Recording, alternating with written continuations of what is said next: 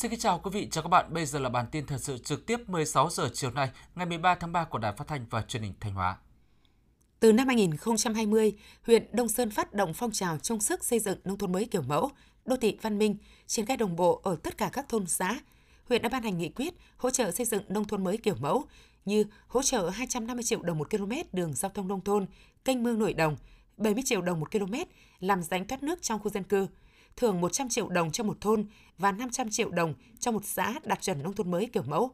Trên cơ sở đó, các phương tiện trên địa bàn huyện huy động mọi nguồn lực đầu tư xây dựng nông thôn mới kiểu mẫu theo 13 tiêu chí đối với cấp xã và 14 tiêu chí đối với cấp thôn. Chỉ tính riêng năm 2021, tổng nguồn vốn đầu tư xây dựng nông thôn mới kiểu mẫu huyện Đông Sơn ước đạt gần 1.200 tỷ đồng. Năm 2022, huyện Đông Sơn đặt mục tiêu có thêm một xã và 17 thôn đạt chuẩn nông thôn mới kiểu mẫu.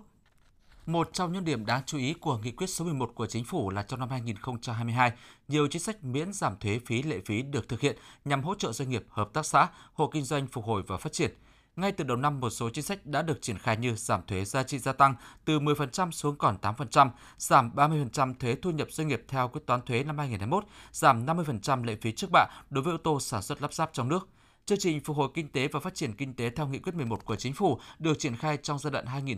2022-2023 với nhiều nhóm giải pháp hỗ trợ toàn diện như hơn 53.000 tỷ đồng cho công tác đảm bảo an sinh xã hội, việc làm, 110.000 tỷ đồng hỗ trợ phục hồi doanh nghiệp hợp tác xã hộ kinh doanh, khoảng 113.000 tỷ đồng được chi đầu tư phát triển kết cấu hạ tầng. Cộng đồng doanh nghiệp đánh giá đây là gói hỗ trợ hết sức thiết thực với phạm vi ảnh hưởng rộng. Do đó, các doanh nghiệp mong muốn chính phủ, chính quyền các cấp sớm triển khai chương trình, đồng thời phải làm sao để chính sách được thực hiện đúng đối tượng, đảm bảo công khai minh bạch, tạo động lực cho các doanh nghiệp trong giai đoạn phục hồi, tăng trưởng cho năm 2022. Bát Thước có diện tích tự nhiên trên 77.000 ha, chủ yếu là rừng núi, với hệ sinh thái đa dạng và khí hậu tương đối ôn hòa. Đây được xem là điều kiện tự nhiên hết sức thuận lợi để phát triển du lịch cộng đồng. Điều đáng nói là nhiều thôn bản người Thái, người Mường còn giữ được không gian văn hóa, vùng đặc trưng của đồng bào dân tộc – để đáp ứng ngày càng cao nhu cầu của du khách cũng như góp phần quan trọng phát triển kinh tế xã hội, huyện đang đẩy nhanh tiến độ hoàn thiện việc lập quy hoạch các khu điểm du lịch trọng điểm,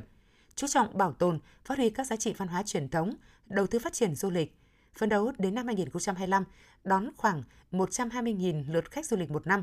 Khu du lịch sinh thái Bù Luông trở thành khu du lịch sinh thái, du lịch cộng đồng trọng điểm của tỉnh Thanh Hóa. Huyện Bá Thước được xem là địa phương có khu du lịch sinh thái cộng đồng hàng đầu của xứ Thanh – hàng năm thu hút hàng chục nghìn khách trong và ngoài nước. Vì vậy, việc huyện Bá Thước xem phát triển du lịch cộng đồng là hướng đi chủ đạo trong phát triển du lịch của địa phương, đang mở ra những thời cơ mới để du lịch thực sự trở thành mũi nhọn trong phát triển kinh tế xã hội của huyện. Theo giả soát của Liên đoàn Lao động tỉnh, tính đến nay, 614 trên 614 doanh nghiệp có tổ chức công đoàn trên địa bàn tỉnh Thanh Hóa có công nhân, người lao động bị nhiễm COVID-19 với tổng số trên 20.000 trường hợp nhiễm bệnh. Tại nhiều doanh nghiệp, số ca F0 nhiễm mới hàng ngày liên tục tăng, ảnh hưởng rất lớn đến sản xuất. Để đảm bảo công tác phòng chống dịch hiệu quả, ngoài việc duy trì tốt hoạt động của các tổ an toàn COVID-19, Liên đoàn Lao động tỉnh đã phối hợp với các địa phương, đơn vị đẩy mạnh hoạt động tuyên truyền, tư vấn phương pháp điều trị F0 và nâng cao sức khỏe hậu COVID-19, qua đó nâng cao kiến thức, kỹ năng phòng chống dịch cho đông đảo lực lượng công nhân, người lao động.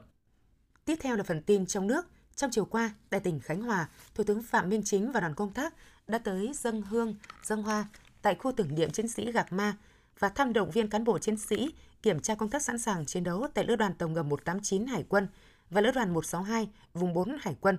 Thủ tướng Phạm Minh Chính mong muốn cán bộ chiến sĩ Lữ đoàn Tàu ngầm 189, Lữ đoàn 162 nói riêng và quân chủng Hải quân nói chung tiếp tục phát huy truyền thống của Hải quân Nhân dân Việt Nam anh hùng, luôn kiên định, vững vàng, trung thành tuyệt đối với Đảng, Tổ quốc và nhân dân, sẵn sàng nhận và hoàn thành tốt nhiệm vụ được giao, nâng cao hơn nữa chất lượng huấn luyện, sức mạnh tổng hợp và khả năng sẵn sàng chiến đấu, chắc tay súng vững tay lái, phối hợp với các lực lượng bảo vệ vững chắc chủ quyền biển đảo thiêng liêng của Tổ quốc.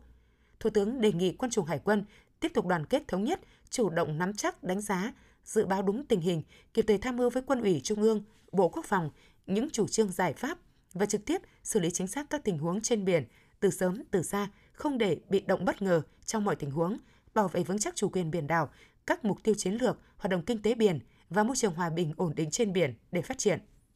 Theo tờ trình số 601, phương thức tuyển sinh lớp 10 trung học phổ thông công lập không chuyên năm học 2022-2023 tại Hà Nội là thi tuyển với 3 môn thi độc lập gồm toán, ngữ văn và ngoại ngữ. Trong số các bài thi nói trên, bài thi môn toán và bài thi môn ngữ văn thi theo hình thức tự luận, thời gian làm bài 120 phút, bài môn thi ngoại ngữ theo hình thức trắc nghiệm khách quan, thời gian làm bài 60 phút. Năm học 2021-2022, dự kiến toàn thành phố có khoảng 129.000 học sinh tốt nghiệp xét tốt nghiệp trung học cơ sở, tăng khoảng 19.000 học sinh so với năm học 2020-2021. Thời gian tổ chức kỳ thi tuyển sinh lớp 10 năm học 2022-2023 tại Hà Nội dự kiến trong khoảng từ ngày 10 đến ngày 20 tháng 6 năm 2022.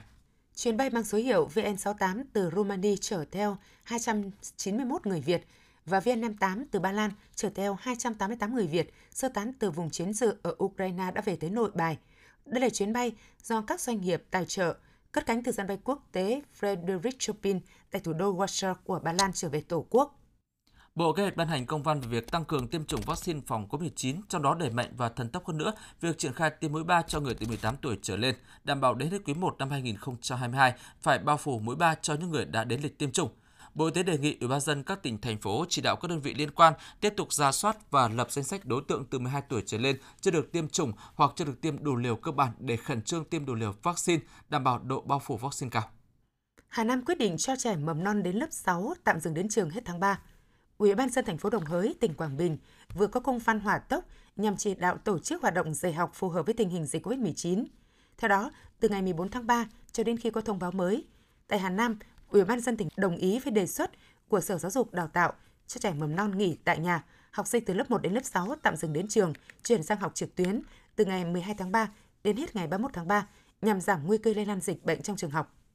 Bộ Công Thương vừa công bố quyết định số 281 về việc ban hành kế hoạch tăng cường triển khai thực hiện chương trình hành động của Bộ Công Thương hưởng ứng cuộc vận động người Việt Nam ưu tiên dùng hàng Việt Nam năm 2022. Theo đó, kế hoạch sẽ tập trung tiếp tục đẩy mạnh thông tin tuyên truyền, vận động phổ biến sâu rộng để người tiêu dùng trong nước và nước ngoài biết, nhận thức đúng khả năng sản xuất kinh doanh của doanh nghiệp Việt Nam, chất lượng của sản phẩm hàng hóa Việt Nam, qua đó tạo chuyển biến về ý thức trong nhận dân. Các đơn vị sản xuất kinh doanh, tổ chức kinh tế xã hội xây dựng văn hóa tiêu dùng của người Việt Nam ưu tiên dùng hàng Việt Nam có chất lượng. Ngoài ra, kế hoạch còn tập trung vào việc vận động toàn xã hội hướng đến tinh thần yêu nước và khích lệ tinh thần vươn lên, cạnh tranh lành mạnh của doanh nghiệp Việt Nam. Hơn nữa, chú trọng vào các doanh nghiệp ngành công thương, nâng cao vị thế của hàng Việt Nam,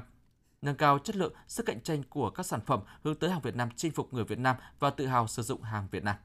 Theo ông Phạm Minh Truyền, Giám đốc Sở Nông nghiệp Phát triển Nông thôn tỉnh Trà Vinh, đến nay toàn tỉnh có 217 trên 260 tàu cá đánh bắt xa bờ đã được lắp đặt thiết bị giám sát hành trình, phục vụ việc quản lý, bảo vệ ngư dân và chủ quyền trên biển của quốc gia. Ngoài số lượng 260 tàu cá đánh bắt xa bờ, toàn tỉnh còn có hơn 900 tàu đăng ký khai thác hải sản. Chủ các tàu cá này cũng được lực lượng bộ đội biên phòng và chính quyền vận động tham gia tổ tàu thuyền an toàn, tổ tự quản tàu thuyền để kịp thời ứng phó, hỗ trợ lẫn nhau khi gặp sự cố trên biển, góp phần bảo vệ chủ quyền an ninh biên giới trên biển. Hôm nay tại Nhà văn hóa Thanh niên Thành phố Hồ Chí Minh, Thành đoàn Thành phố Hồ Chí Minh tổ chức chương trình đạp xe khởi động chiến dịch giờ trái đất năm 2022 với sự tham gia của gần 500 thanh niên tình nguyện. Theo kế hoạch, sau hoạt động đạp xe khởi động, ban tổ chức chiến dịch giờ trái đất năm 2022 tại Thành phố Hồ Chí Minh sẽ lần lượt triển khai các dự án hoạt động thuộc khuôn khổ chương trình từ nay đến hết tháng 3 năm 2022. Tiêu biểu như hoạt động tăng mảng xanh, tổ chức trồng 1.000 cây xanh ven đường, dọc bờ kênh, bờ sông tại các huyện ngoại thành, chăm sóc và bảo vệ rừng ngập mặn, tôn tạo mảng xanh sơn vẽ các tuyến hẻm, mảng tường hư hỏng trên địa bàn thành phố Hồ Chí Minh, vận động đoàn viên thanh niên và tình nguyện viên cả nước thực hiện các thử thách.